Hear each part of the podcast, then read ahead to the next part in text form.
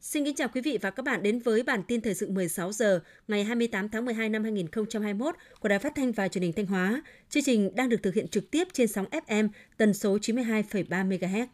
Thưa quý vị và các bạn, sáng nay ngày 28 tháng 12, tại Trung tâm Hội nghị 25B thành phố Thanh Hóa, Hội Khuyến học tỉnh Thanh Hóa đã tổ chức Đại hội đại biểu Hội Khuyến học lần thứ 5, nhiệm kỳ 2021-2026. Dự đại hội có các đồng chí Nguyễn Thị Doan, nguyên Ủy viên Trung ương Đảng, nguyên Phó Chủ tịch nước Cộng hòa xã hội chủ nghĩa Việt Nam, Chủ tịch Hội Khuyến học Việt Nam, Đỗ Trọng Hưng, Ủy viên Trung Đảng, Bí thư tỉnh ủy, Chủ tịch Hội đồng nhân dân tỉnh, Phạm Thị Thanh Thủy, Ủy viên Ban Thường vụ, Trưởng ban dân vận tỉnh ủy, Chủ tịch Ủy ban Mặt trận Tổ quốc tỉnh, Nguyễn Quang Hải, Phó Chủ tịch Hội đồng nhân dân tỉnh, Đầu Thanh Tùng, Phó Chủ tịch Ủy ban dân tỉnh, cùng lãnh đạo Hội Khuyến học Việt Nam, lãnh đạo các ban sở ngành cấp tỉnh, lãnh đạo các huyện, thị xã, thành phố và gần 260 đại biểu.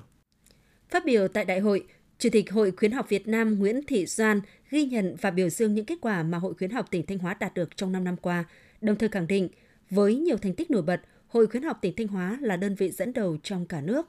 Chủ tịch Hội Khuyến học Việt Nam tin tưởng rằng Ban chấp hành, Ban thường vụ hội nhiệm kỳ 2021-2026 sẽ tiếp tục phát huy những kết quả đạt được, nâng cao chất lượng hoạt động, xây dựng tổ chức hội ngày càng phát triển. Nhân dịp này, Chủ tịch Hội Khuyến học Việt Nam Nguyễn Thị Doan đã trao cờ thi đua của Trung ương Hội Khuyến học Việt Nam cho Hội Khuyến học tỉnh Thanh Hóa, đơn vị xuất sắc trong phong trào thi đua khuyến học khuyến tài, xây dựng xã hội học tập giai đoạn 1996-2021. Phát biểu chỉ đạo tại đại hội, đồng chí Bí thư tỉnh ủy Đỗ Trọng Hưng đề nghị trong nhiệm kỳ 2021-2026, các cấp hội khuyến học trong tỉnh cần phải đổi mới mạnh mẽ hơn nữa nội dung và phương thức hoạt động, tập trung thực hiện tốt các mục tiêu mà nghị quyết Đại hội đại biểu Hội khuyến học tỉnh Thanh Hóa lần thứ 5 đã đề ra, đồng thời gợi mở năm nhiệm vụ trọng tâm trong nhiệm kỳ tới để các cán bộ hội viên triển khai thực hiện, góp phần cùng Đảng bộ chính quyền, nhân dân các dân tộc trong tỉnh thực hiện thành công mục tiêu đến năm 2025, Thanh Hóa trong nhóm các tỉnh dẫn đầu cả nước trở thành một cực tăng trưởng mới ở phía Bắc của Tổ quốc và đến năm 2030 trở thành tỉnh công nghiệp theo hướng hiện đại. Nhân dịp này, thay mặt tỉnh ủy, Hội đồng nhân dân, Ủy ban nhân dân, Ủy ban Mặt trận Tổ quốc tỉnh, đồng chí Bí thư tỉnh ủy Đỗ Trọng Hưng đã trao tặng Hội khuyến học tỉnh Thanh Hóa bức chướng mang dòng chữ phát huy truyền thống hiếu học, đẩy mạnh phong trào khuyến học khuyến tài, xây dựng xã hội học tập, góp phần xây dựng Thanh Hóa giàu đẹp văn minh.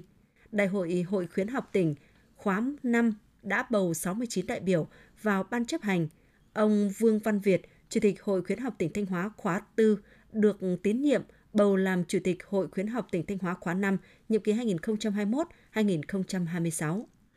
Trong năm 2021, Thanh Hóa đã thành lập mới được 3.531 doanh nghiệp với tổng vốn đăng ký của các doanh nghiệp thành lập mới đạt trên 37.700 tỷ đồng. Tỉnh Thanh Hóa vẫn đang duy trì vị trí đứng đầu khu vực Bắc Trung Bộ, đứng thứ tư cả nước về số doanh nghiệp đăng ký thành lập mới. Theo Sở Kế hoạch và Đầu tư, bên cạnh những khó khăn do ảnh hưởng của dịch COVID-19, năm 2021 cũng được đánh giá là có nhiều thuận lợi khi công tác xúc tiến đầu tư được cải thiện – Cùng với việc cải cách thủ tục hành chính, ngày càng nhiều các dự án đầu tư mới được triển khai thi công là cơ hội để các doanh nghiệp mở rộng lĩnh vực quy mô sản xuất kinh doanh. Toàn tỉnh hiện nay có hơn 20.000 doanh nghiệp đang hoạt động, nộp ngân sách nhà nước khu vực doanh nghiệp năm 2021 tăng 13,5% so với cùng kỳ. Trong năm 2021, mặc dù gặp nhiều khó khăn do ảnh hưởng của dịch Covid, tuy nhiên công tác xét xử của ngành tòa án tỉnh Thanh Hóa vẫn đạt và vượt chỉ tiêu so với cùng kỳ năm 2020. Trong năm công tác 2021, Tòa án Nhân dân tỉnh Thanh Hóa và Tòa án Nhân dân các huyện, thị xã, thành phố đã giải quyết gần 10,8 nghìn vụ việc các loại, đạt tỷ lệ chung 91,7%. Số vụ việc còn lại hầu hết mới thụ lý đang được tòa án giải quyết trong thời hạn pháp luật quy định. Riêng án hình sự, tòa án hai cấp đã thụ lý gần 2,8 nghìn vụ với trên 5,5 nghìn bị cáo, đã giải quyết xét xử trên 2,6 nghìn vụ trên 5 nghìn bị cáo, Tỷ lệ giải quyết đạt 94,6% về số vụ. Liên quan đến án tham nhũng, trong năm, Tòa án Nhân dân hai cấp đã xét xử 11 vụ, 25 bị cáo phạm tội về tham nhũng. Các tòa án đã áp dụng hình phạt nghiêm khắc đối với người chủ mưu, cầm đầu, lợi dụng chức vụ, chiếm đoạt tài sản lớn của nhà nước. Trong đó có hai bị cáo bị phạt tù trên 7 năm đến 15 năm, 8 bị cáo bị phạt tù từ 3 năm đến 7 năm tù, 12 bị cáo bị tuyên phạt dưới 3 năm tù. Sở Giao thông Vận tải Thanh Hóa vừa có văn bản gửi các đơn vị kinh doanh vận tải hành khách bằng xe ô tô, các đơn vị kinh doanh vận tải thủy nội địa bằng tàu thủy và chở khách, các đơn vị quản lý và khai thác bến xe khách về việc tăng cường các biện pháp phòng chống dịch COVID-19 trong hoạt động vận tải hành khách trên địa bàn tỉnh Thanh Hóa. Theo đó, tiếp tục duy trì các tuyến vận tải hành khách cố định liên tỉnh từ Thanh Hóa đi đến các tỉnh, thành phố Thái Nguyên, Sơn La, Lạng Sơn, Bắc Ninh, Hòa Bình, Hải Phòng, Hà Giang, Điện Biên, Lai Châu, Cao Bằng, Quảng Ninh, Phú Thọ, Hà Nội, Bắc Giang, Đà Nẵng và ngược lại, thực hiện các biện pháp phòng chống dịch COVID-19 theo chỉ đạo của Bộ Y tế, Bộ Giao thông Vận tải, tỉnh Thanh Hóa và địa phương nơi đi đến.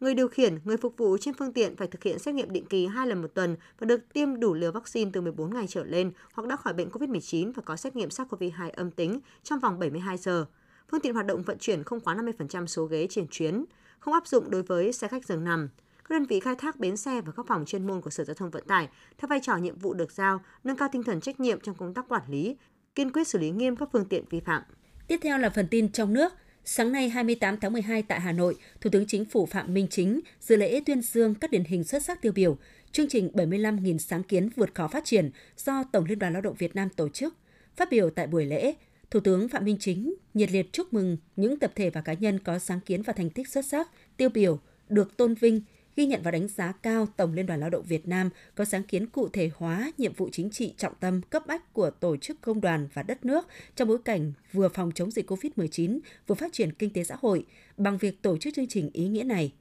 Thủ tướng Phạm Minh Chính đề nghị các bộ ngành liên quan và chính quyền các cấp tăng cường phối hợp hỗ trợ tạo điều kiện thúc đẩy các hoạt động công đoàn, nhất là hoạt động sáng tạo, phát huy sáng kiến trong đoàn viên công đoàn, công nhân viên chức và người lao động, cùng chung sức đồng lòng tạo nên một cuộc bứt phá mới trong năng suất lao động để đưa Việt Nam vượt lên, phát triển nhanh và bền vững.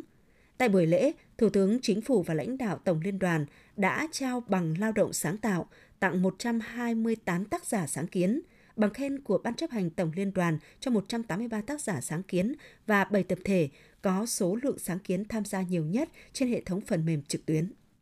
Ngày 28 tháng 12, Bộ Y tế thông tin về trường hợp nhiễm biến thể Omicron đầu tiên ghi nhận tại Việt Nam. Đây là người nhập cảnh trở về từ Anh đã được cách ly, quản lý kịp thời ngay sau khi nhập cảnh. Theo thông tin từ hệ thống giám sát bệnh truyền nhiễm Việt Nam và báo cáo sơ bộ của Bệnh viện Trung ương Quân đội 108, Trung tâm Nghiên cứu Y học Việt Đức, ngày 19 tháng 12 năm 2021, Bệnh viện Trung ương Quân đội 108 tiếp nhận một trường hợp là hành khách trên chuyến bay QH9028 từ Anh Quốc về Việt Nam – khi về đến sân bay Nội Bài tối ngày 19 tháng 12 năm 2021, hành khách có kết quả xét nghiệm test nhanh dương tính virus SARS-CoV-2. Hành khách được vận chuyển bằng xe chuyên dụng từ sân bay về khu vực cách ly cho ca nhiễm COVID-19 tại Bệnh viện Trung ương Quân đội 108 và được cách ly tại phòng riêng tại khu vực nhà lưu trú. Khoa sinh học phân tử của bệnh viện đã thực hiện xét nghiệm SARS-CoV-2 bằng phương pháp RT-PCR cho kết quả dương tính. Đây là trường hợp nhiễm biến thể Omicron đầu tiên ghi nhận tại Việt Nam và là người nhập cảnh đã được cách ly, quản lý kịp thời ngay sau khi nhập cảnh.